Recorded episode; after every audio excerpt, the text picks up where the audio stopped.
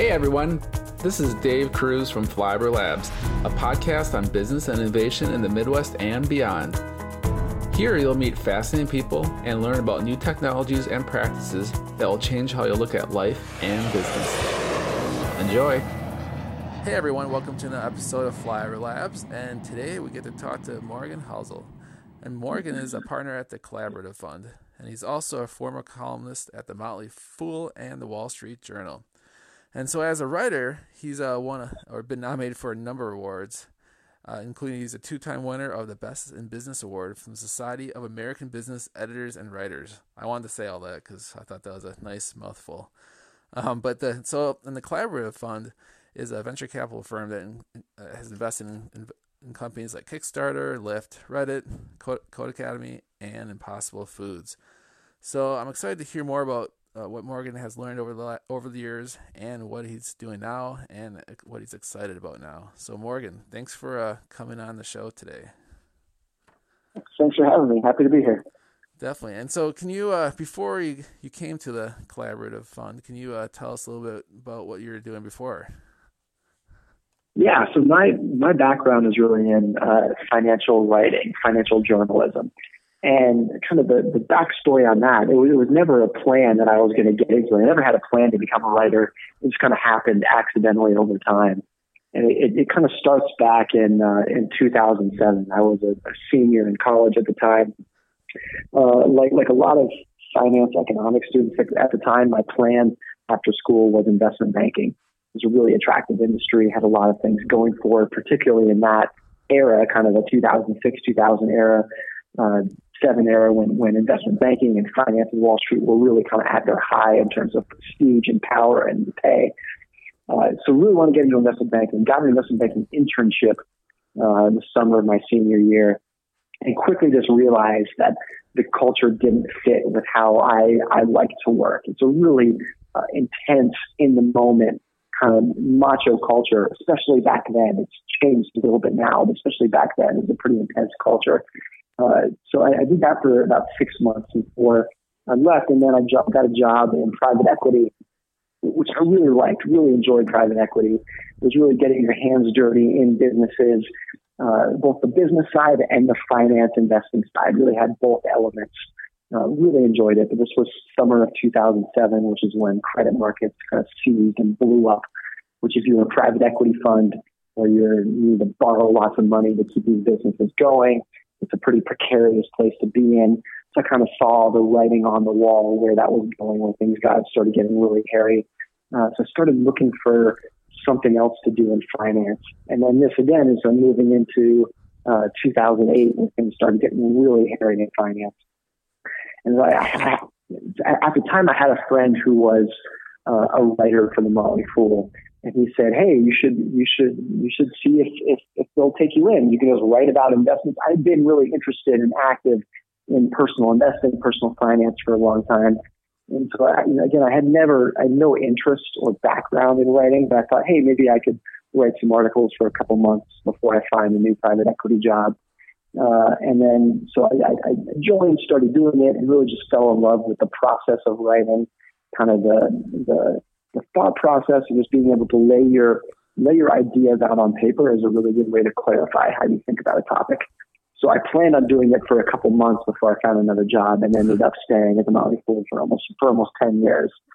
Um, wow. So and so that was just, so that, and then in the middle there, I was a, I was a columnist for the Wall Street Journal for several years, wrote the Saturday investing column.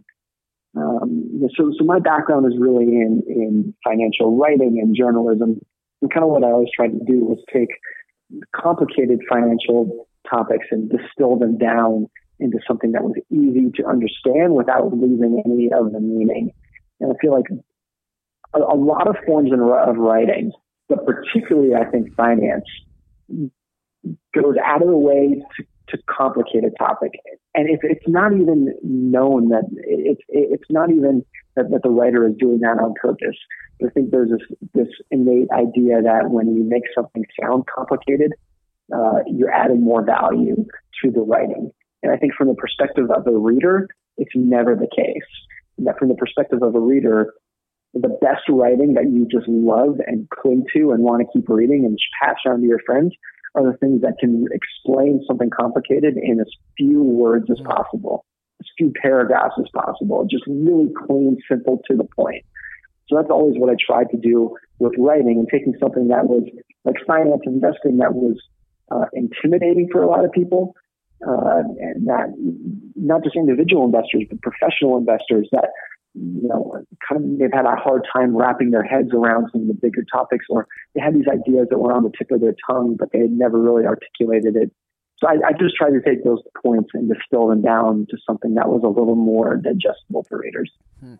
And and how do you kind of learn to do that? Like how how good were you at that when you first started at the Motley Fool? Terrible. so I, I, so why they the, work? The, so the, how, the process of it. Oh, go ahead. Go ahead.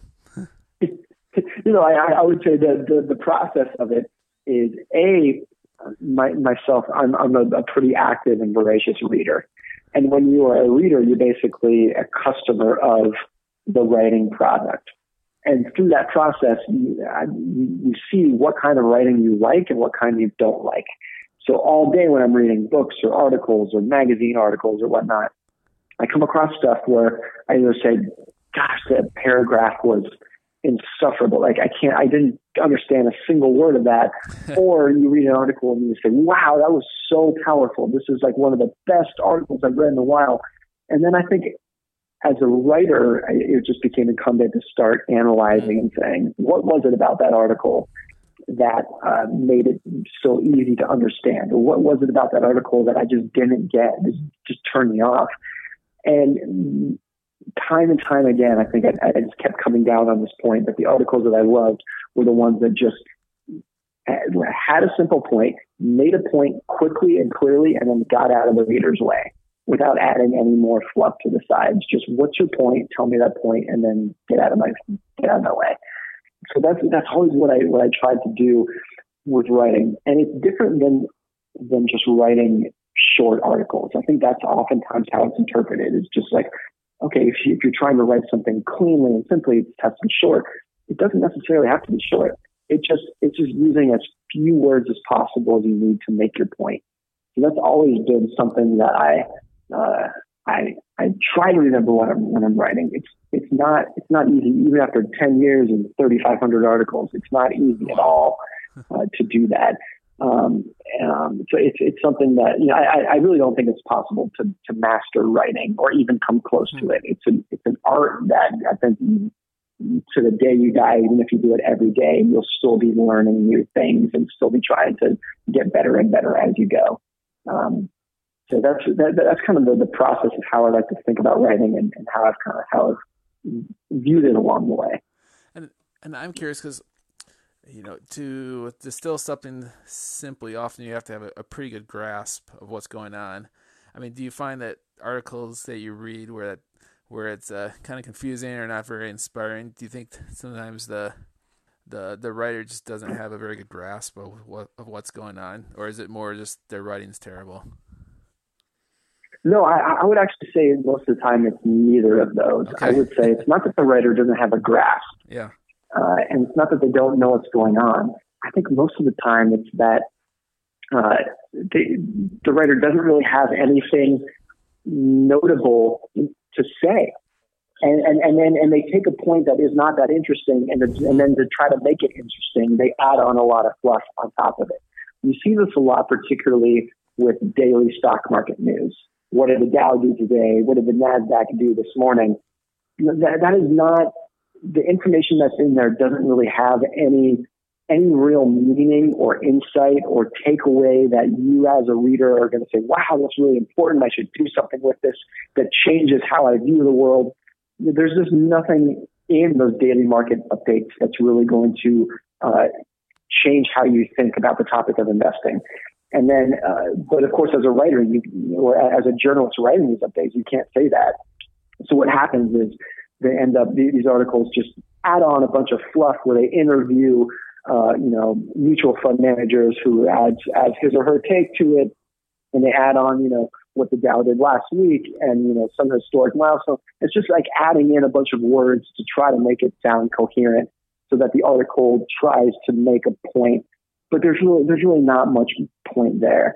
And, and, and I guess the, the bigger point I'm trying to make is that you know, the uh, the number of things that need to be written is is a tiny infinitesimal fraction of the number of things that are written online, and that's and that's of course grown by orders of magnitude over the last ten or twenty years with blogs and Twitter and, and digital publishing, where the the uh, the cost of admission is now uh, so low, it's basically zero, where anyone can really go on and start writing. And in many ways, I want to make clear that is a great thing because it's it's bringing in voices that we never had. Uh, but the, the, the downside of it is that it has increased the amount of noise and the amount of fluff by many orders of magnitude com- compared to what financial media was 20 years ago when the uh, the cost of admission, so to speak, was much higher, and that if you wanted to get published in a magazine or you know get people's attention, you, you really had to put out something that was more thoughtful and had a more direct point and was more uh, was fully fleshed out versus a lot of stuff that's out there today. Yeah, and you, you come across a lot of it seems like almost copycat articles too. Like you see you see one uh, topic and then you see like a bunch of like kind of like a little different twist on it, and uh, yeah, yeah, no, and, and, and you know.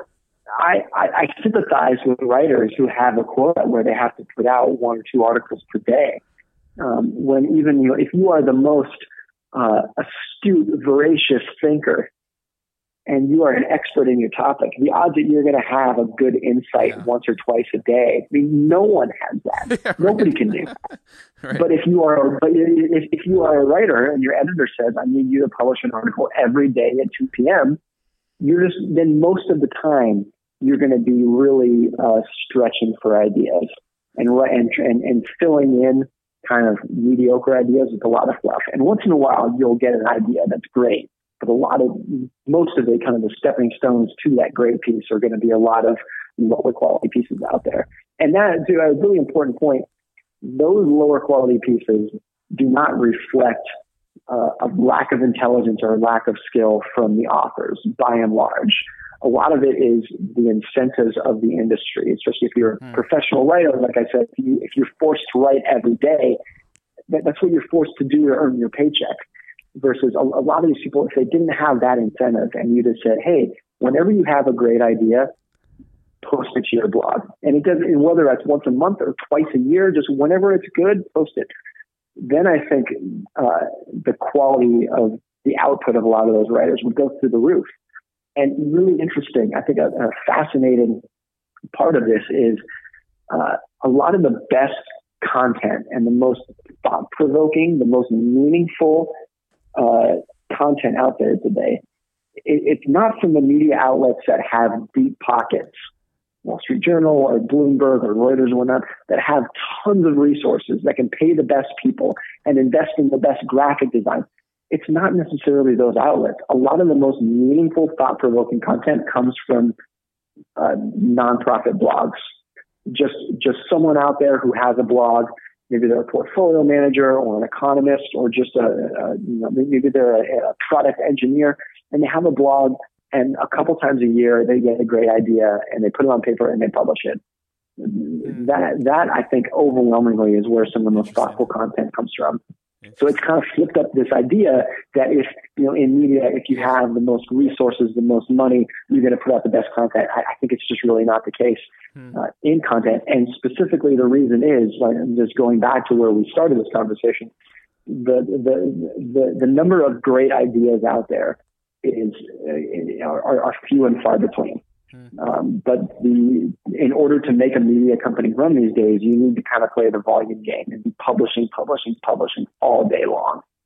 And a couple more questions on writing, then we can get into uh, your VC world. But uh, so, how many articles did you have to write a week, or we were responsible for?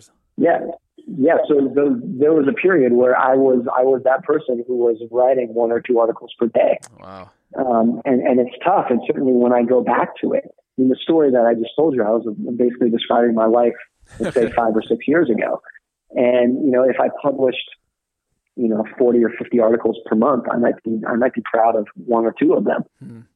Um, and, and, and that's true for, for I think a lot of the writers that I, that I speak with now, even if they're writing one or two articles per month, uh, so let's say 20 or 30 per year, uh, they still might be only really be proud of one or two of them per year. Hmm.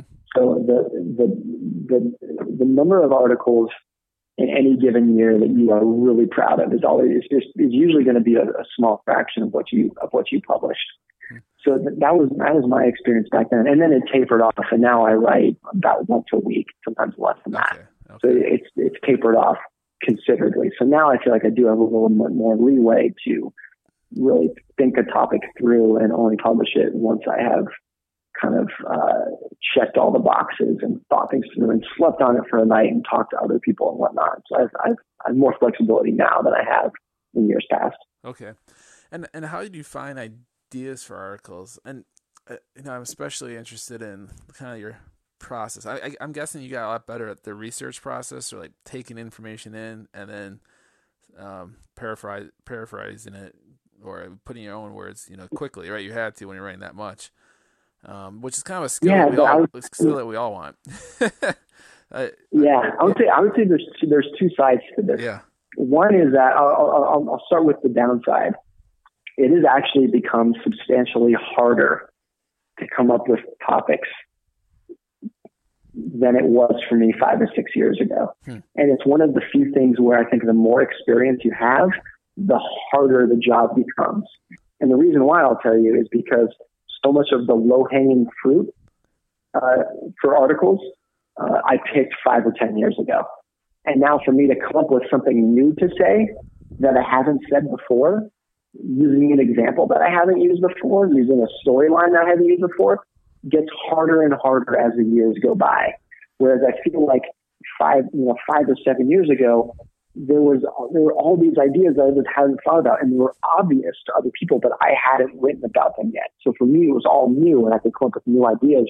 Where now it's like I feel like I've it's it's a struggle for me to keep coming up with new new ideas, and kind of how I've gotten around that. And this is something that I've learned from from other writers is you don't keep coming up with new ideas. Nobody can do that in perpetuity. There just aren't enough good ideas. What you need are maybe five or ten big, like grand points, like big master ideas that you believe in. And then for your articles, you just keep coming up with new examples and new ways to kind of reinforce those points. And Jason Zweig of the Wall Street Journal, famous investing writer, he said his job as an investing writer is to write the same thing 50 times per year without his readers realizing that he's repeating himself. good. That's interesting. Wow. So that's yeah. you know, that that really becomes the skill of a writer huh. is learning how to say the same thing or, or roughly the same ideas in ways that are so new and with new examples that your readers don't realize that you're repeating yourself. That becomes the challenge. But in terms of like where those ideas come from and whatnot. That I would say, in terms of like examples and storylines, that is something that probably does get easier over time. And I think you just start training yourself to, in the process of your reading, when you're whether you're reading books or reading newspapers or magazines, just always looking for ideas where you read an example in a book, and it usually doesn't have anything to do with investing or business you might be reading a book. I I like World War II history. You might just be reading something and you come across a line or a story or an example, and you just have to say like, how could this tie into a business or investing story? And I think the the more you, you're just always looking for those examples, the more you start see them seeing them in non-investing industries. You see them in politics and biology and math and physics so I think the more you just expose yourself to as many different topics, you start seeing uh, certain behavioral flaws and biases and stories around incentives uh, and long-term thinking in other industries that you can use as an example to tie it back into investing. Hmm. So the, the so it's basically just a long way of saying like where do these ideas come from? It's mainly just I think immersing yourself in reading uh, not just reading, but reading a variety of different topics to try to just pick out certain examples and themes and stories and then try to tie it back into uh, your writing as for, for business investing. Okay. That's good advice. And, and you mentioned something in there about uh, you know you you might write about five big ideas over and over again. Do you have uh, and then we'll talk about the collaborative fund, but and this might be part of it actually is uh, do you have any themes like that right now you're writing about like one or two big ideas that you kind of, go back to over and over again yeah i i i don't know so what I, I, I the one one thing i would say is that they haven't there's there's not a list of them so to speak okay it's not that i have you know a list of five ideas I, I, for, me it's just kind of like informal things themes about how I think about investing, whether that is long-term thinking or in the branding of a company or uh, trends around information dissemination. Uh, so I, I, guess some themes that I've been writing about lately. Um, you know, one is, one is this idea that access to information is is proliferating quickly in a way that has made it harder and harder for companies to hide behind bad business practices. And I think there's there's two parts of this. One is, you know, certainly the internet has has opened doors and brought forth access to information in ways that has never existed before. But that's obvious and that's been ongoing for 20 years. I think the, the bigger point is that millennials who are now up and coming into the upper ranks of business management uh, and starting to work their way into politics and coming into to money to where they're starting to be the allocators of capital have um, because they grew up with the internet and open access to information and the expectation that pertinent information would be disclosed in front of them. Uh, since that generation is now moving into positions of power, the expectation that all information needs to be out in front of you is much greater today than it was even five or ten years ago. Hmm. Uh, so it, it, it just makes it it just makes it harder for businesses to hide behind, uh, you know, where their product was manufactured or what ingredients their product is, is used by, how they treat their employees, how they treat their community, how they pay their CEO. Things that 10 or 20 years ago they could get away with because people, you know, even the information either wasn't out there or if it was, it just wasn't easily accessible. And the generation of managers and investors just didn't put access to that information as one of their priorities. So that's a big shift that's that's changing a lot of hmm. uh, how I think companies and brands think about their branding and their marketing and their customer acquisition, and kind of using their values and their openness and their trustworthiness as a competitive advantage. Um, so that's that, that's one theme that I've I've, I've like been that. touching on quite a bit lately. Yeah, that's a whole podcast right there. Um, yeah. that's yeah, that's a great theme, and yeah, there's a lot. Yeah, there's a lot, lot, lot of layers to that. That's interesting. Um, cool. Yeah, no, it's it's I mean it's a really complicated topic. Obviously, that was a that was that was a two minute summary, but it's uh, you know I I think it's a topic that has its roots, you know, generations ago, just in terms of how people think about. Um, access to information. And I, I, think kind of the root of it is how generations uh, acquire trust in other people and other organizations. And one way to put this, and then we can move on to another topic, but baby boomers, I think, by and large, acquired trust through the handshake. Look someone in the eye, shake their hand. You know, you have a financial advisor, you go into their office, you shake their hand. It was a face to face interaction and that's how trust was acquired. Millennials, I think, were the first generation to acquire trust digitally. Uh, so, so it, it's not that millennials had more information online than baby boomers, but millennials were much more likely to use the information that they had online to build a sense of trust. So, no problem whatsoever putting their personal life on Facebook or managing their investments with Betterment. Just acquiring trust digitally was, was a theme of millennials. Gen Z, kind of the, the really up and coming generation who are in their late teens right now, I think are the first generation that acquired trust, uh, not only digitally, but specifically through social engagement. So it's, it's, it's by and large based off of what your, what your peers are doing on Snapchat or Twitter or Facebook. So it's, it's a whole new kind of system of how trust is acquired. And there are a few companies, not many, that have caught on to that uh, and are basing a lot of their their branding and customer acquisition if they're going after Gen Z, certainly not through face to face interactions and not even digitally, but specifically through uh, peer social networks. So that's that, that's just another way to kind of uh, sum up that broad topic of where we think kind of information and the acquisition of trust is going in the future. And I'd like to, I, am curious if that uh, helps drive your investment kind of thesis or focus. But before we do, maybe we should tell people about the collaborative fund. um, if it, if you could just give like a brief overview on, you know, it, the size of it, and uh, I guess I mentioned some of the investments uh, collaborative fund has made. Um, but yeah, yeah, yeah, yeah. So we're we're yes, we're an early stage uh, venture capital company. Started in 2010. Currently on our third fund, uh, and kind of uh, and then within those three funds, about 125 million under management. We've made more than 100 investments in early stage companies. And kind of the broad theme of how we invest is investing at the intersection of for profit and for good. So companies that are moving the world forward as opposed to exploiting a, a, a hole that they found in the economy. And uh, kind of the big idea is that companies that do the best social good over the next generation are going to be the companies that attract the most attention, the best employees. They will attract uh, the best operating partners, attract the right customers, attract the right long-term thinking customers, and using those values as a competitive edge. And that, I think, ties back to what we were just talking yeah. to in terms of uh, access to information and how trust is acquired. That it used to be uh, for, for many generations that companies could kind of hide behind how they treated their employees, how they treated their customers, where their products came from, how they were made.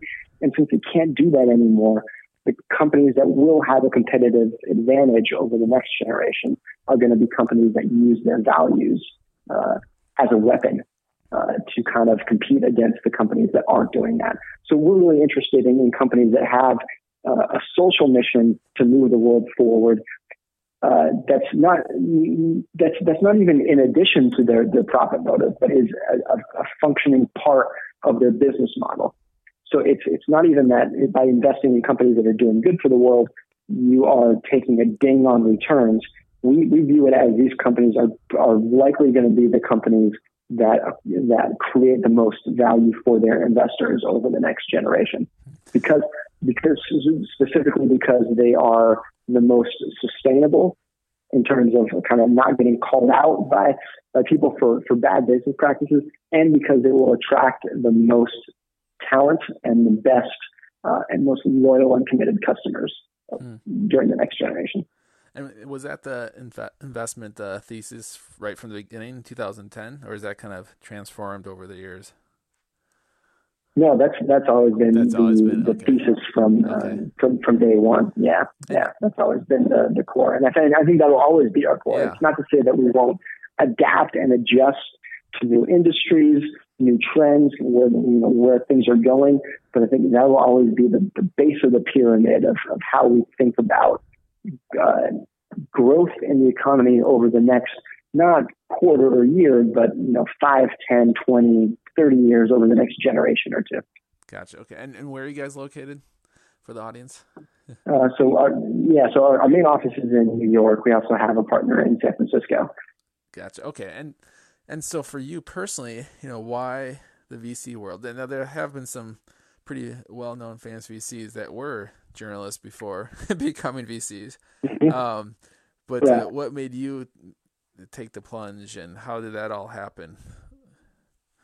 Yeah, so I'll, I'll give you two answers. One is a, a, a, firm belief. So my, my personal answer is, is, is a firm belief that you know if uh, uh, if if you can align, excuse me, if you can align your personal values with the values of your employer, and the odds that you will do your best work, your most meaningful work that you are truly passionate about, go through the roof. So when I met uh, Craig Shapiro, who's the managing director of the Collaborative Fund, actually years before I joined, it was it was apparent it was one of those meetings where right from the start it's you you can you start saying to yourself in your head like yeah this is the company that I want to work for. Huh. because it, I mean, it might sound cheesy, but like it doesn't feel like work when you're really chasing something that you truly believe in. So that's that's my that's one personal reason uh, for joining. The second personal reason was kind of you know I, I I always have and still do and always will enjoy the process of writing about investing. But there's something about being an outsider that you know, there, there's a view that you don't see. And I, I think there, there's there's a unique view that you can see as an outsider, as looking in as a writer, kind of writing about things from the side. I think there's a lot of benefit to that because you're not kind of swayed by some of the biases of being an insider investor or company operator. Uh, uh, see, but there's, I, I got to a point in my career where writing about it from the outside was not going to be as meaningful, or I, I was missing a lot that being on the inside, kind of getting your hands dirty, so to speak, was going to show me.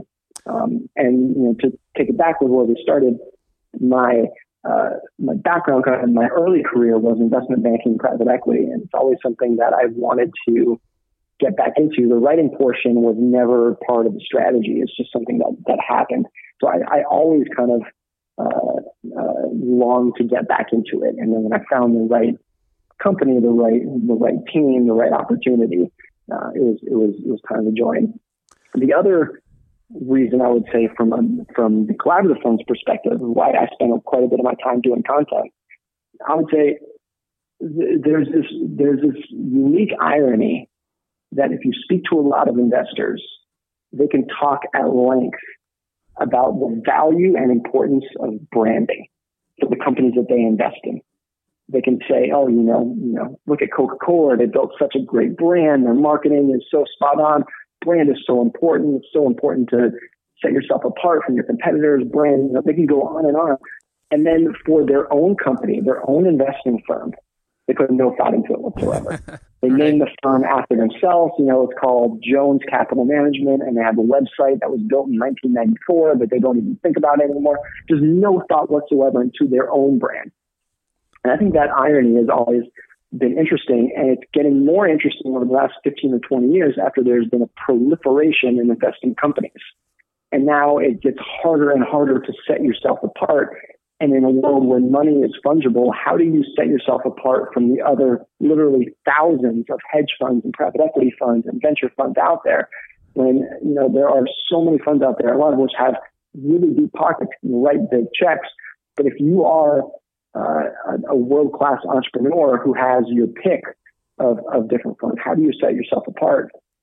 And I think branding uh, a, a, venture fund, as we've tried to do with Collaborative Fund, is, is, is how we, you know, to, to go back to the, the the values and kind of the investing philosophy that we have of how we invest. Those values and that philosophy don't matter unless the world knows about them, unless we are actively going out to tell people uh, this is how we view the world, and this is how this is where we see the biggest opportunities, and this is how we're going to try to exploit them. So by by using content, whether it is articles or research reports or speaking at conferences, that is our way of just going out and telling people what we're doing and trying to build our brand to set ourselves apart from the literally thousands of other private investment funds that are out there. And our, our goal with that is that that brand over time will itself kind of become a beacon for people, for entrepreneurs and other investors who align with that philosophy so that we start attracting uh, the, the right entrepreneurs, the right investors, the right operating partners, uh, and the brand itself kind of becomes a symbol for uh, how we invest. So that's that's that's that's the broader reason of why we institute uh, and and, uh, and, are putting a lot of effort into uh, content as a venture capital firm. Mm that's interesting the branding perspective. I mean, there's a lot of there's you know now there's quite a few VCs that blog, but if you think about if I think about most a lot of the VC firms are not really branded. You know, you got Union Square Ventures kind of known for their networks, but a lot of the other VC firms, yeah. they're just no, they're not really known for anything besides maybe having deep pockets or uh, maybe right. early right. on. But, and, and, and you know, and yeah. and you know there are some firms that can certainly get away with that because their long term yeah. track record is such the brand speaks for itself. Sequoia, whatnot, you know, they, they you know, they've built a long-term brand based purely off of results. But if you're not a 40-year-old fund, that has you know 40 year you know a 40 year track record, uh, then it's it's incumbent to kind of build that brand in a different way. And and so, what's your role at Collaborative Fund? I mean, obviously, you probably you do a lot of content, but what else do you do, kind of on a day to day, or what are your priorities? Yeah, so it's it's it's probably about half the time content and then half the time other stuff. Okay. And the other stuff is a combination of of working on VC deals that, that we're working on. And we're a pretty small group. There's only seven of us, and we're at the it's a small group. Kind of everyone needs to help out with with everything. So it's a combination of doing diligence and checking in with entrepreneurs or our existing portfolio companies or speaking to our And then also something that we're kind of in the early stages of thinking about is whether uh, our vision and our values and investing kind of thesis that we talked about earlier can extend into other asset classes, whether that's growth equity or private equity. Huh. That's something that we are in the, the early stages of looking at uh, kind of the future of the Collaborative Fund as we look out five or 10 years. That's something I spend quite a bit of my time on these days as well. Interesting. So taking kind of the, the social good aspect and moving it into other verticals and investment. Exactly. Oh, that's cool. Yep. I didn't know that. Okay, interesting. Yeah, I could see where that could uh, have a big impact in a lot of industries. Okay. Yeah. Yeah. I mean, and and you know, and back to back to like branding and blogging, that that is something that a lot of venture capital funds have figured out. There are quite a few venture funds, yeah. like you said, that blog and do podcasts, and whatnot. We have not, I think, seen that bleed into private equity or growth wow. equity or public markets. So that's, I think, uh, where we, uh, you know, that's part of this equation that we see as well is that we've seen the success of venture funds that have used um, branding and values as a competitive advantage within the investment marketplace, but uh, not so much further down the capital stack. Hmm. Interesting. Yeah, you're right. I can't think of any private equity firm that's Really? Right. Yeah, might, yeah. might be one, yeah, but not, many. not many if they're out there. Uh, yep. And so, you know, what, uh, how, so how long have you been a VC for now working with Collaborative Fund? Uh, about a year. About a year. Okay. And, uh, you know, during that time, is there anything that's surprised you? Now, you've written a ton about investments. You, you know, you used to work at private equity. Um, is there anything in the past year that kind of surprised you or that you learned that you, that, that surprised you or anything like that? Yeah, you know, I, I would say this is not necessarily a surprise. It's something that has been interesting to see and uh, and and really cool to see. It's kind of in in my own world, which was kind of which is public investing and asset allocations and ETFs and whatnot. There was and there is a big attempt among practitioners to try to reduce risk. And as the whole industry more or less is here's the market risk, how can we reduce it?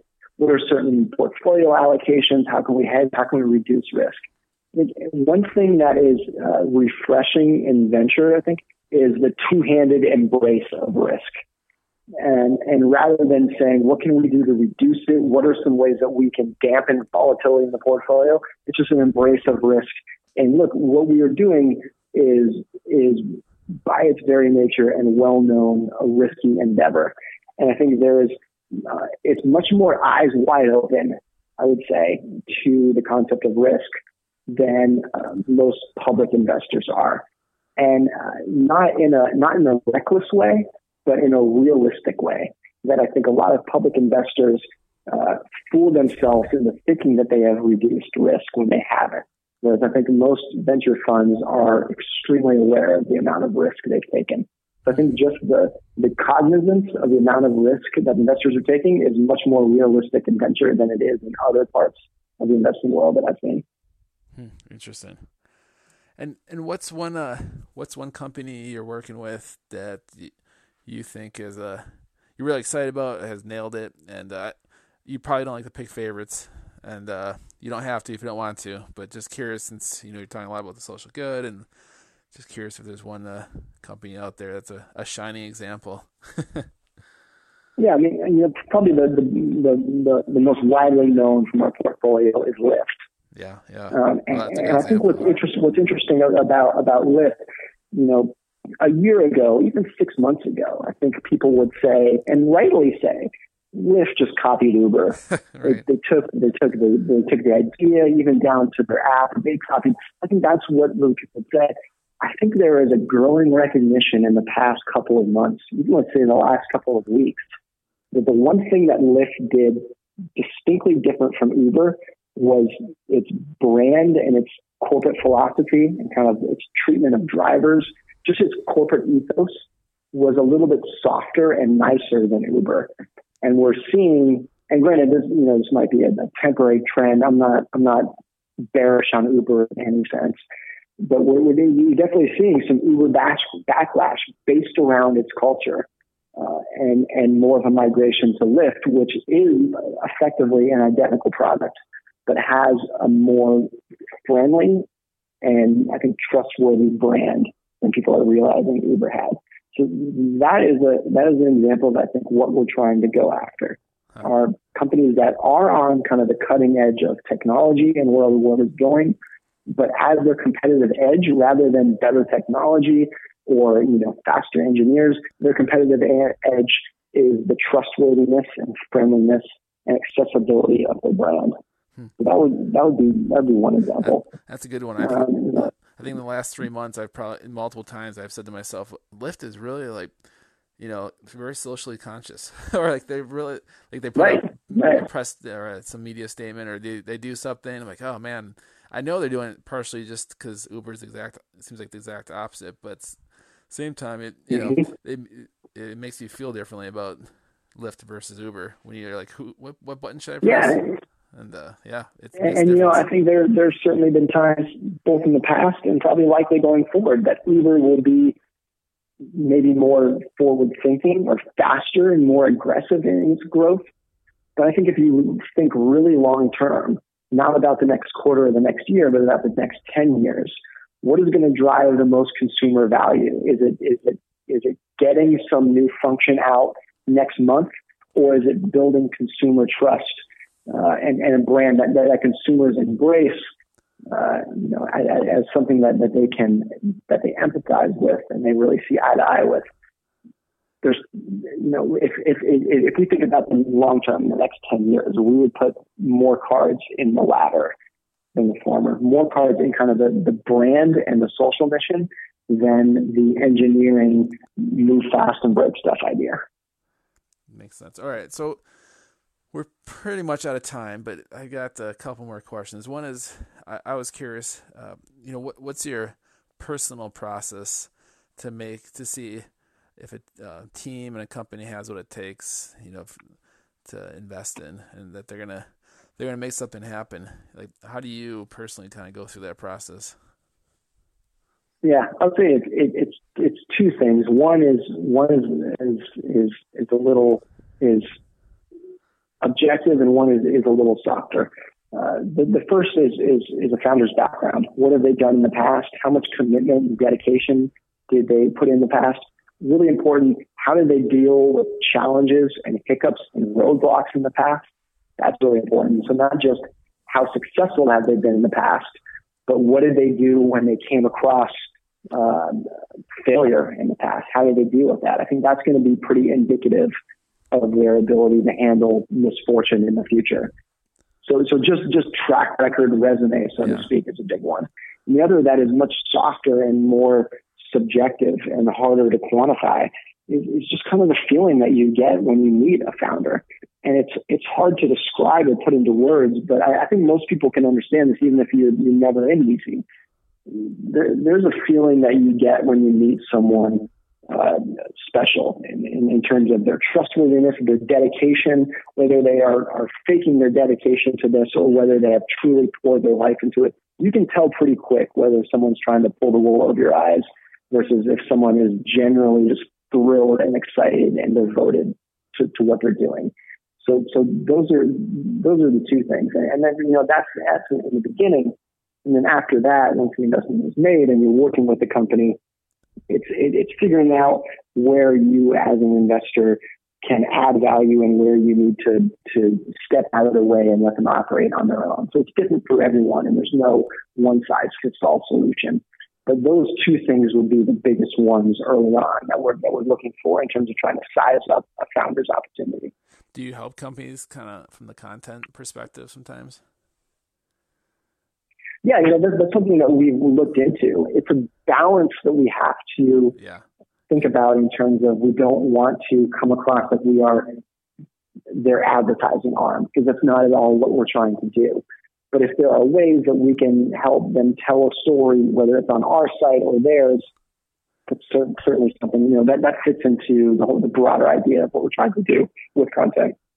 Gotcha. All right, so um, we're almost done here, but on a a, personal level, I, am always curious how how do you get away from work? Like, what do you do um, outside work? I'm sure you work a lot, but uh, when you're not working, what do you? Yeah, so I would say, yeah, and I've heard this from a lot of writers, but it definitely resonates with me is that what I like to do in my free time is, is read about stuff, huh. read about tons of different uh, topics, you know, outside of investing. I almost never read about investing. I read about history and biographies and whatnot.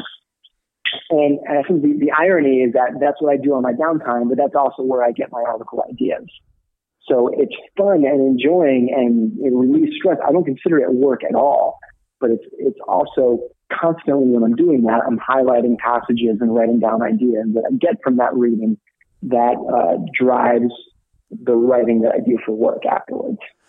I feel like I'm Tim Ferriss here, but do you is there a book that you've liked and uh, especially influenced you in the past, or just currently a book that's like, wow, this is because it's it's hard to find a book where you you actually finish the book and you're impressed by the book all the way through.